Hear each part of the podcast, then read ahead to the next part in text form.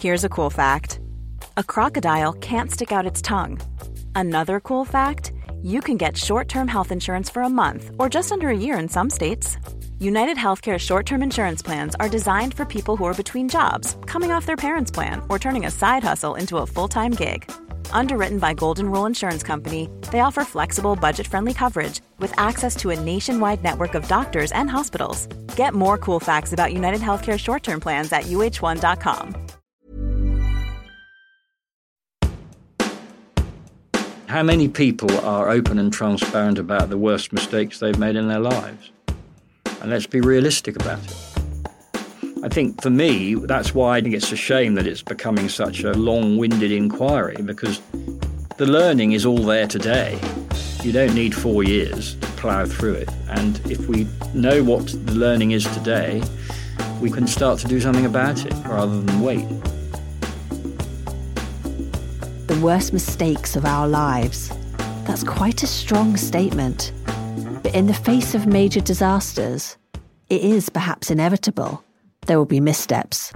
It's good to be able to, I hope, be humble enough to reflect and say, actually, we, you know, we can learn from some, some of this stuff mm. in the mm. future. And when the dust settles, people will be asked to account for their actions. We want to get to the truth. We want to understand what happened, so why certain decisions were taken, uh, by whom, and primarily, we want to save lives in future. The inquiry has just begun, but many people feel they are still waiting too long for answers. And as a journalist, it's my job to challenge those in authority. What um, do you think's been worse for the economy though, COVID or that budget? Even if at times these questions might make people feel uncomfortable. I think it was very stressful, not for me, but for, for, for others and, and myself. But I think there was very swift action. I was sacked. The Prime Minister, I think, left within a week. Having moments where you step back can provide insight. How's history going to judge the government in terms of their response to COVID? I think people will say that the, the government did its best, but I think there was there was also a lot of muddle and confusion. This question is most critical when much of the collateral damage seems to have fallen on the most vulnerable in society. And there was a moment when we could have grabbed it and said, okay, we're going to do the best we can for our children. And we just fell away. Because sometimes there's no time to wait. We literally just fell away and didn't meet the challenge. You're listening to the Lockdown Files podcast from The Telegraph. Episode 5 The Fallout. Closing schools during COVID was the biggest disruption to children's education since the Second World War. When we got hold of Matt Hancock's WhatsApps, my colleague Hayley Dixon started to piece together the debate around school closures, and what she found was unsettling. Here's Hayley back in that hot, sweaty room we used to go through the messages. It will make a lot of parents um, and children who've missed out on, on almost a year's worth of education very angry to see that they were joking about this um, behind people's backs. In late December 2020, Sir Gavin Williamson, the then Education Secretary, was fighting to keep schools open. And yet, behind the scenes, while he's making these arguments, Matt Hancock is talking with his advisors and with other ministers, and he really seems to be ridiculing him. Hancock said that he was having to turn the volume down and just generally taking the mickey out of Gavin. It doesn't seem like Hancock wants to even listen to Williamson's argument. And there is also evidence, some evidence that Matt Hancock is trying to go behind these meetings in which they're discussing schools opening, in which ministers were really trying to keep schools open um, and create what he calls as a rearguard action, in which he's trying to persuade people that the action on schools need to be tougher. This rearguard action appeared successful. On the 4th of January 2021, most of England's primary schools did reopen, but only for one day. Gavin Williamson might have lost the fight, but his efforts weren't unnoticed. So, if you were to ask me in that December, January, did the Department for Education fight to keep schools open? From everything I know, yes, they did. And I'm actually grateful to the Secretary of State and senior officials for, for the efforts they made. That's Amanda Spielman, Chief Inspector at Ofsted. That's the organisation which evaluates schools. She's speaking to my colleague, Janet. And especially, it is fashionable to, um, to give Gavin no credit for anything, and he does. He did fight. Almost everyone we speak to for this podcast identifies closing schools as one of the biggest errors of the pandemic. At what stage did you think actually that was a mistake? Was it when you became education secretary? No, when I was a parent at home. Fair enough. And the house was on tender hooks. I don't ever want schools to close again. Do you think it was justified to close the schools as well, as long as we did? Well, no. I mean, the fir- for the first lockdown, yes, because of the ignorance, but I think it was a dreadful thing to to do it. Beyond that, it was uh, just appalling, actually. When the wrong decisions are made, the consequences can be very long lasting. This is something Liz and her 10 year old daughter Amber, who you met in episode 4, know all too well. She wants to go to school. That's what she wants. More than anything in the world, she wants to be like everybody else and go to school and just fade into the background. You know, that's all she wants. Growing up, Amber's autism meant she sometimes missed school when the usual schedule was upended, like in the lead up to Christmas when they're doing carol singing and Santa comes in. And so if you're a child that. Just before lockdown, she was going in nearly every day. But now. Her current attendance is something like 62%, and obviously rapidly declining. Liz knows just how hard her daughter is trying. If we get as far as leaving the house, she just freezes. It's like an anxiety takes over. One one day, the day you're talking. One day, it got so bad that Amber found herself completely stuck. I think she knows that that once she comes in, that's kind of her giving up. So she just lay prone on the driveway for about an hour and a half until I said, "Look, I'm making the decision. You know, I'm making the decision that you're not going to school. It's not you. You're not making the. I'm doing it." It's like Amber is paralysed.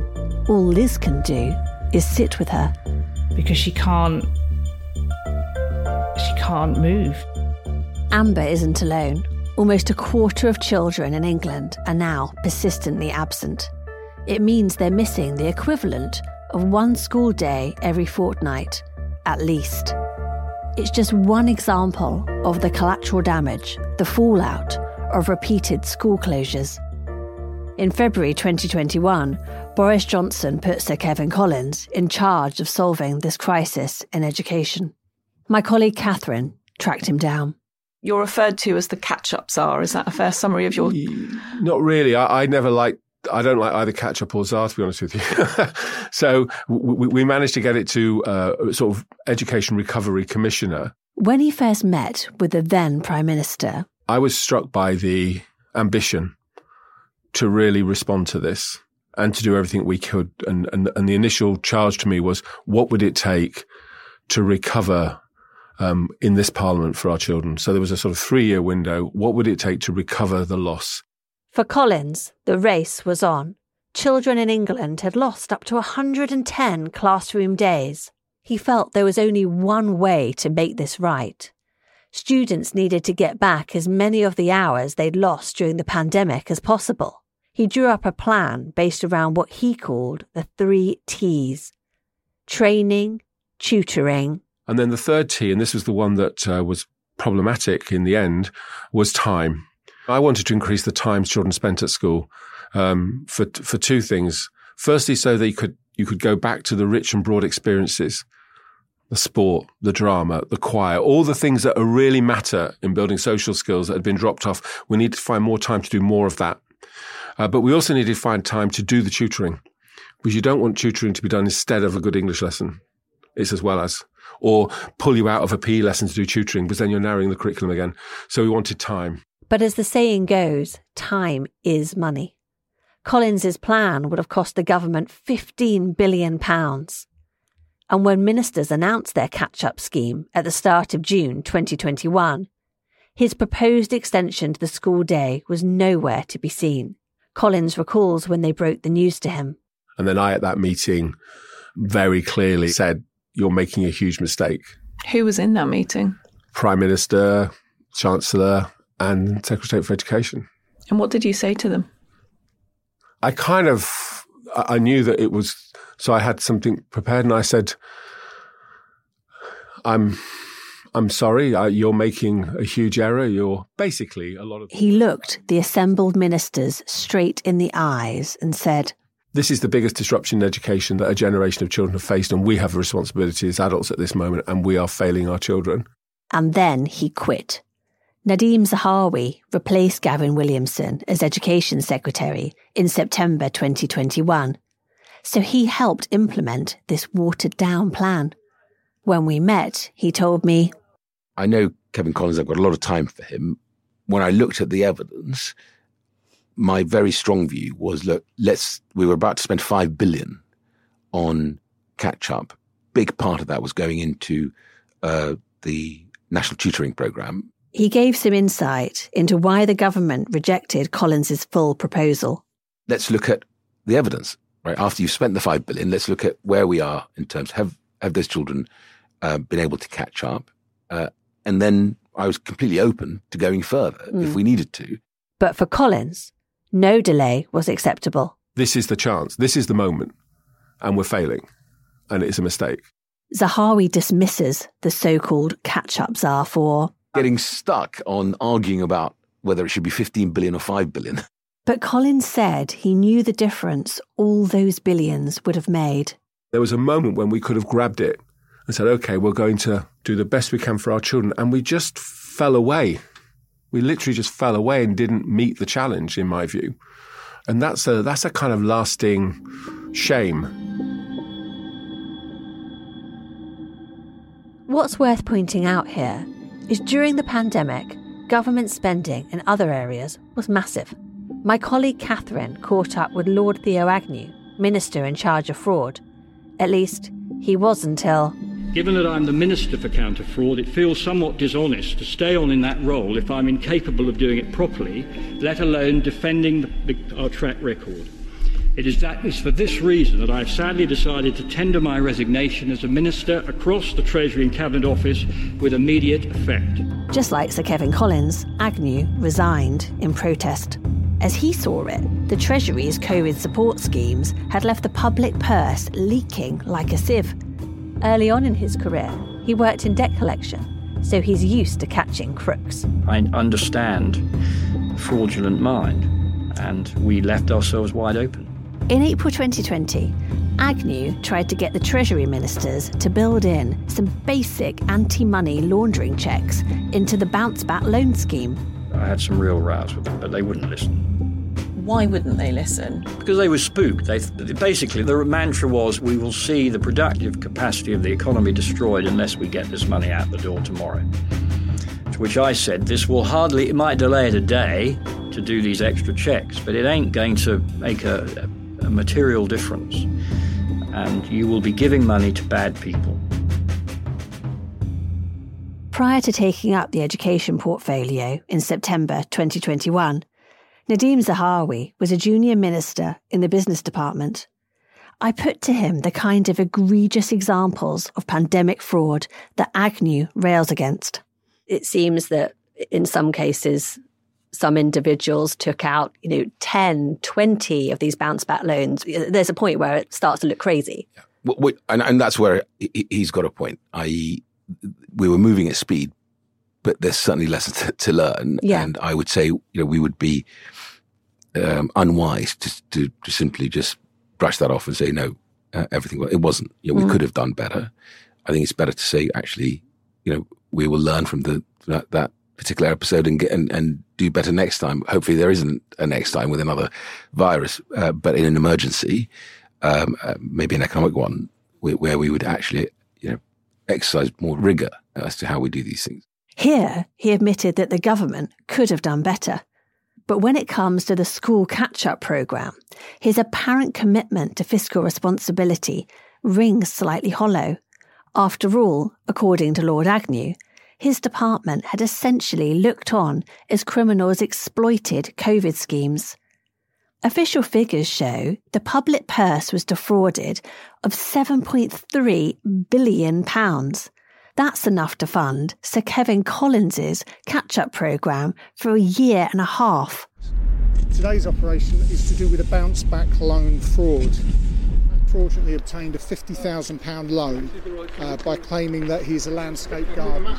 People suspected of illegally claiming tens of thousands of pounds from the government's bounce back loan scheme. The amount of money lost to fraud is something many of our interviewees acknowledge as a problem. It's something that seems to plague Lord Agnew. It's just heartbreaking. And so that's why this whole waste in government gets me so wound up. Having retired from his ministerial post, Agnew tells Catherine that he's back running the Academy Trust he founded 10 years ago. But this gives him no respite. Every day he's confronted with the fallout of the government's COVID policies. These children have been desocialized. I mean, we have an epidemic of what's called persistent absence in schools. These are children who are refusers to go. An epidemic of school refusal. Children struggling, just like Amber. We're sending vans and buses around to get these kids, and the parents are saying he, he or she won't leave her bedroom. And he says, I get frustrated because we're so short of money in the school system at the moment. And I see this money being bandied about when I would I want to help those kids who are persistently absent because if they don't get back into school in the next year or so, they're lost to education and they're done. For the most vulnerable pupils, closing schools meant the loss of the line of sight uh, for children in difficult family circumstances, whether they've been recognised or even more actually when they've not yet been recognised. That's Ofsted's Amanda Spielman again. Teachers' eyes on children to spot when things are going wrong are really, really important. And some of the awful things we know about that happened during lockdown, um, I'm quite sure if there'd been more eyes on those children, some of them, not all of them, but some of them might have been averted. That's coming up in the second half.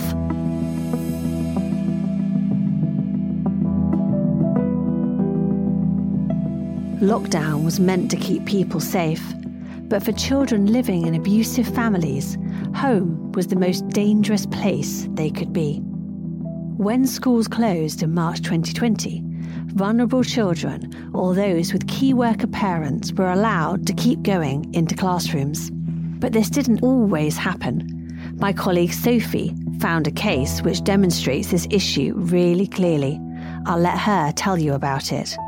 Back in January, I came across this story in a paper. The headline was Convicted paedophile given custody of girl he got pregnant after years of horrific abuse.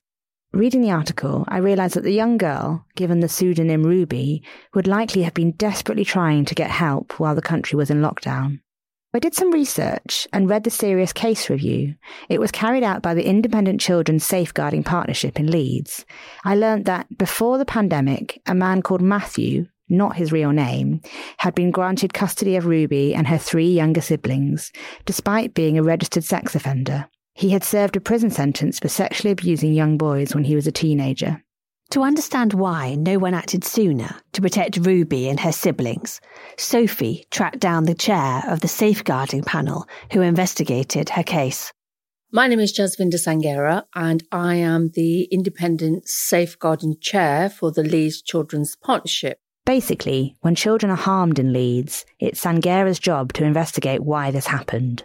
The question of how a registered sex offender could be given full custody of children is one that really made me not sleep at night. It's one of those things that, and that's the question, isn't it? But what we have to remember is this was approved by a court in England. But that court is going to be informed through reports. In these reports, Matthew was assessed by various professionals. Inexplicably, despite his criminal history, at no point did they check the sexual abuse risk he posed to his adopted children. In these reports, Matthew was reviewed by various professionals. Inexplicably, despite his criminal history, the sexual abuse risk he posed to Ruby was never adequately assessed. For Ruby, a young teen, trapped at home with her abuser, lockdown was a perfect storm. So this review would respectfully, I would respectfully say, you know, whether enough consideration was given during lockdown to the possible increased risk of Matthew reoffending. given that he's now at home with children who are not allowed to leave the house. In her expert opinion, the COVID pandemic was detrimental to Ruby as it reduced her opportunities to disclose her abuse, whilst simultaneously affording Matthew privacy. So, a month after the UK had entered lockdown, Ruby ran away from home, ending up on a stranger's doorstep, asking for help. Despite the neighbour calling the police to tell them about Ruby's escape attempt, no officer followed this up. And nearly a year later, Ruby had become pregnant and sought out an abortion. When she went to the doctors with her guardian, she basically told the story that I have been sleeping with a boy of my same age, etc. The GP was very concerned. He because Ruby was underage, the authorities were alerted. One police officer had a feeling that something wasn't right and arranged for paternity testing. It turned out that she had experienced repeated serious sexual abuse over a period of a number of years. And the child that she was carrying was genetically tested. Who was the father? It was her guardian, Matthew. I asked Sanghera if she felt the government had thought hard enough about what would happen to society's most vulnerable young people once they'd been locked down. No, I don't. I don't think they considered that in terms of the impact on those living in households where they were known to services, but equally those who are yet to be identified by services. And that's a key point with this case. Ruby was classed as vulnerable, so she should have been at school throughout lockdown under the government's guidance. But it seems that nobody was asking why she wasn't there. She just fell through the cracks. Schools are the eyes and ears of child protection, of, you know, being able to identify children that may be at risk. And teachers comprise one of the largest reporters of child abuse. So the fact that Ruby herself was hoping that somebody would see or hear her, you know, she attempted to run away from home. I, I absolutely believe that if she were in school, she would have spoken to somebody and that would have absolutely helped. Sanghera saw the fallout of what she sees as the government's mismatched priorities among the vulnerable children she assessed. From her point of view, ministers appeared to place more importance on COVID rules than the welfare of at risk youth. This is a horrifying trend that Sophie picked up on. She read dozens of serious case reviews into children who had died or been seriously harmed during the pandemic. When I began to investigate, I discovered reviews across the country which found that abusers use lockdown as an excuse to isolate vulnerable children. Parents would keep their children out of sight, claiming they were concerned about the family catching the virus. Social workers couldn't get beyond the doorsteps of these homes. They were forced to check in on families using Zoom and struggled to spot the usual telltale signs of abuse. Now that hindsight is a wonderful thing, isn't it? And I do think COVID restrictions did take precedent over keeping children safe, actually. When our own children are saying, I wish somebody had seen me on my own because I would have said something, what they're saying is that's a cry for help. Because Ruby was at home, there were fewer chances for other people to raise the alarm, fewer chances for her to tell someone what was happening fewer chances for the agencies working with Matthew to spot that he posed a risk. This is a really extreme case, but the independent safeguarding review found that Ruby suffered more as a result of national COVID policies brought in to reassure people of their safety. And as the Children's Commissioner, Dame Rachel de Souza, told my colleague Catherine, when it comes to very vulnerable children, no failure rates acceptable right? The cost of failure is so high. So to me, that support for those children needs to be, you know, absolutely prioritized. The collateral damage that repeated stay at home orders inflicted on the country is so great that many people are now asking, was there another way? Was locking down the biggest mistake of all? I sat down with Kwasi Kwarteng. During the pandemic, he was Minister of State for Energy, I was Secretary of State for BEIS. BEIS, that's the former business department. Kwarteng is, of course, best known for his chaotic 38 day stint as Chancellor. More on that in a minute. But when I asked him to pass judgment on the government's decision to lock down, he was pretty reflective. Test of this is if this were to happen again, would the same response occur? And I don't think it would. I think we would try and keep things open for longer and actually, you know, deal with the threat of the the virus, but in a less in a less draconian way. We would try and isolate and be and be be more strategic and focused about how we dealt with it. I'm going to interrupt the former chancellor here because the point he's making is worthy of explanation. Kwarteng appears to be advocating for an anti lockdown approach to managing COVID, which recommended isolating the vulnerable instead of locking down. It was never implemented in the UK, and another former Conservative minister, Robert Buckland, gave my colleague Sophie some context as to why. I don't think that we had much of a luxury of choice but to do the same. I think there are huge drawbacks to lockdowns. I don't like them.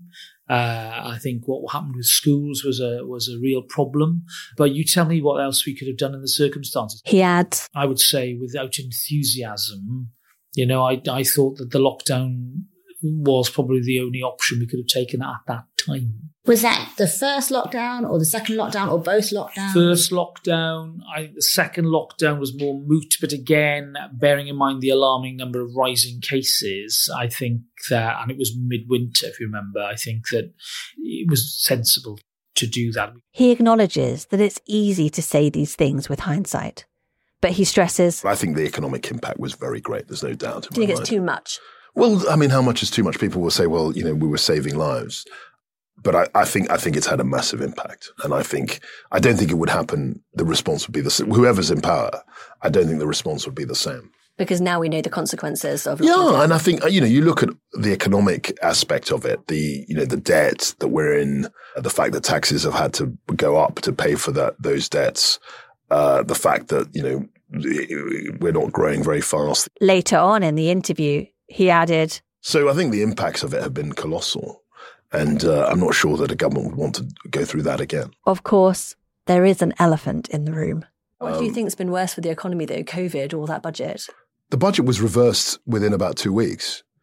Um, and the interest rates were going up anyway and have gone up in the seven months since. Yeah. So, so I think there was a short term impact. I think it was very stressful. Yeah, um, and, and, and not, no, not for me, but for, for, for others and, and myself. But I think there was very swift action. I was sacked. The prime minister, I think, left within a week, and all the the the uh, crazy actually. The, all, yeah, it was extraordinary, and all the um, the measures in it were reversed. Um, so to keep harping back onto it, I think is is not very constructive. I don't, I don't actually think it, it, makes sense. I think we've got to look at what's the, the last budget was. We've got to look at where interest rates are now um, and a lot of that, as um, a lot of the effects of the mini budget, were reversed very quickly.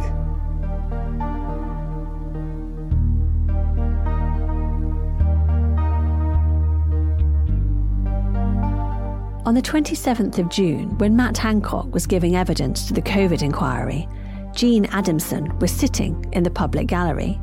Jean is a member of the UK COVID 19 Bereaved Families for Justice campaign group it's been quite somber, I would say, yes. Is it quite quiet there? Very quiet. And I mean, you'd expect that in a courtroom anyway, but I think the mood is somber.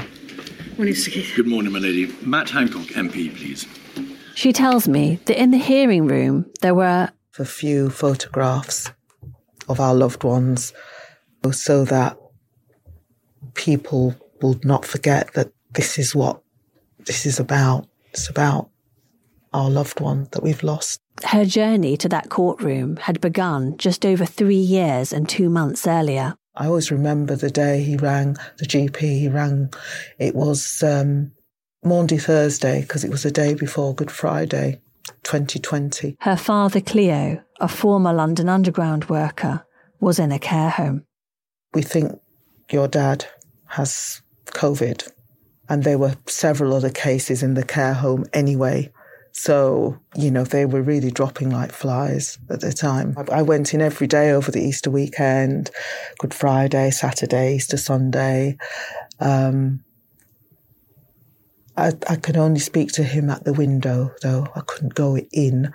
Um, so I, I was, well, that that was that was the only way that I could could reach him. But you know, it's heartbreaking that as he lay there on his deathbed, that I wasn't able to just hold his hand or, you know, reach out and comfort him in any way.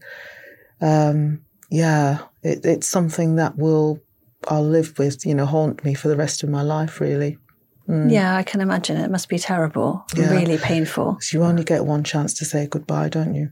Jean knows there are some things she can never get back, and she fears the inquiry will fail to take sufficient account of COVID's victims. Do you feel marginalised? Oh, yes, we do. We absolutely do. Yes, we felt that way for some time, and our pleas have fallen on deaf ears so far. The safeguarding expert in Ruby's case, Jasvinder Sanghera, said Baroness Hallett should listen to those that were directly impacted by COVID due to vulnerability. So Ruby's voice would be a good one. You know, where are the other children when the inquiry's draft terms of reference were initially published last year, the words child and children were missing entirely, and a date for this module still hasn't been set. The, the, the pages and pages in the Telegraph. Jaw dropping. The, um, the leaked yeah. WhatsApp uh, messages. Quite surprising. Is I do recall um, reading some of that uh, report there, um, and Matt Hancock essentially not accepting the advice that came from Chris Whitty at the time because he said it would muddy the waters. That's Jean again. They're very fond of saying, you know, repeating that mantra, oh, the science, the science, you know, we went with the science. But they didn't always go with the science. When we published the revelations from Matt Hancock's WhatsApp messages, it gave people like Jean insight into some of the government's decisions, which had changed their lives forever. But there are still big gaps in the timeline, and the COVID inquiry is committed to filling them. But to do this, they need to see Boris Johnson's messages. Uh, just some breaking news to bring you coming into us here at BBC News right now. The Cabinet Office has now lost its legal challenge to the UK COVID inquiry chairwoman's request. Uh, you'll know she has been requesting Boris Johnson, then Prime Minister, asking for his unredacted WhatsApp messages, notebooks, and diaries. The government have to release them unredacted to the chair of the COVID inquiry. So that's a real victory for us. Um, so we can get to the truth. Um, and we want to save lives in future. And we want to obviously learn lessons. It's a big victory for the inquiry as well as Jean's group. But the story of Boris Johnson's messages hasn't come to an end yet. Because as we're writing this episode, the COVID inquiry still hasn't been able to access all the messages. Let's go back to Jean on that Tuesday morning in late June. It's just gone 10 a.m. and Matt Hancock is being sworn in. I do solemnly, sincerely and, sin- truly, sincerely and truly declare and affirm, declare and affirm. But as the former health secretary was on pandemic preparedness, Jean said she became increasingly frustrated. His attitude was, I mean, quite glib, I would say, in his his responses. The responsibility for ensuring preparedness in social care formally fell to local authorities, and there was work required of local authorities to put in place pandemic preparedness plans. You know, essentially, what was being put to him, he was kind of defending it and saying, well, you know, basically, it wasn't his fault. Um, there's quite a lot of that. Well, it was the local authorities that were supposed to have a plan for a pandemic. What was the name of your department? The, I've come. I've already talked about this. It was. It's the Department of Health and Social Care, and yet the legal responsibilities are with local authorities. Oh well, that wasn't us. Um, that strategy. Well, I inherited that there was a lot of defensiveness. It's not my fault stuff going on with him. So again, very disappointing. But once his testimony was over, something bizarre happened. He seemed to want to come over and apologise to us. You know, he came over and we are we're not ready to hear that from him. You know, we just turned our back on him. Oh, him. did you? Yes. Yeah. So yeah, it was I was mortified, you know, he was just like a few inches from from me and I was you know, what's he doing here? You mm. know? Um yes, it was just really inappropriate, you know, but it, it wasn't, you know, it wasn't well received. We asked Matt Hancock if he wanted to come on the podcast. He turned us down. Instead, we received a statement from a spokesperson which said, open quotes, the stolen materials published by the Telegraph have been taken completely out of context, and many of the stories written from them are wildly inaccurate. All Mr. Hancock's messages had already gone to the COVID inquiry unredacted, which is the right place to learn lessons of the pandemic. End quotes.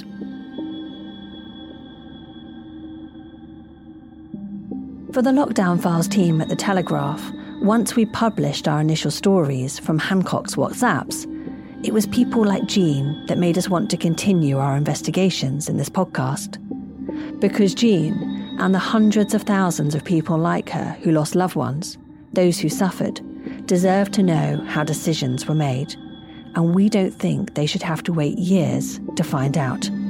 Jean is going to keep attending the hearings, and as she watches the inquiry unfold, it's her dad she will be thinking of. He was a Windrush pioneer. So he came here from Barbados in the 1950s. My mum joined him here in London and, you know, they raised a family. And yeah, I mean, he was a, a wonderful man, a very peaceful, contented, hardworking man, you know, believed in family and he's uh, dearly missed. For Jean, this is about doing right by her father. I'm passionate about this. And every day I wake up and, um, you know, I think I remember my dad and why I'm doing this is to get justice for him. And and that's why all bereaved families, that's why we're here in this campaign, because we want justice for our loved ones. And that, that really is the bottom line.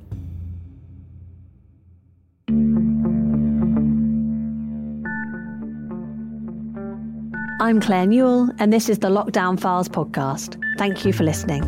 And if you liked the series, please leave a five star rating and a short review on Apple Podcasts. Please consider taking out a Telegraph subscription. We couldn't have made this show without our subscribers. Listeners to this podcast can get exclusive sign up deals at telegraph.co.uk forward slash lockdown files podcast. And if you have any information to share, please email us on lockdownfiles at telegraph.co.uk. This episode is written by me, Janet Eastham, with help from Adelaide Pogemon Ponte and Jack Boswell. Adelaide Pogemon Ponte is the series producer, with Janet Eastham working as co producer. The investigations team behind it are Catherine Rushton, Sophie Barnes, and Janet Eastham. The other reporters who worked on the lockdown files are Robert Mendick, Hayley Dixon, Tony Diver, and Jack Leather. Sound design and mixing by Jack Boswell. The executive producer is Louisa Wells.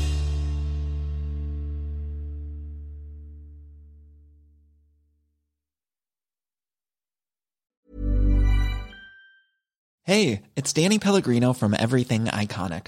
Ready to upgrade your style game without blowing your budget? Check out Quince. They've got all the good stuff shirts and polos, activewear, and fine leather goods, all at 50 to 80% less than other high end brands. And the best part? They're all about safe, ethical, and responsible manufacturing. Get that luxury vibe without the luxury price tag. Hit up quince.com slash upgrade for free shipping and 365 day returns on your next order. That's quince.com slash upgrade.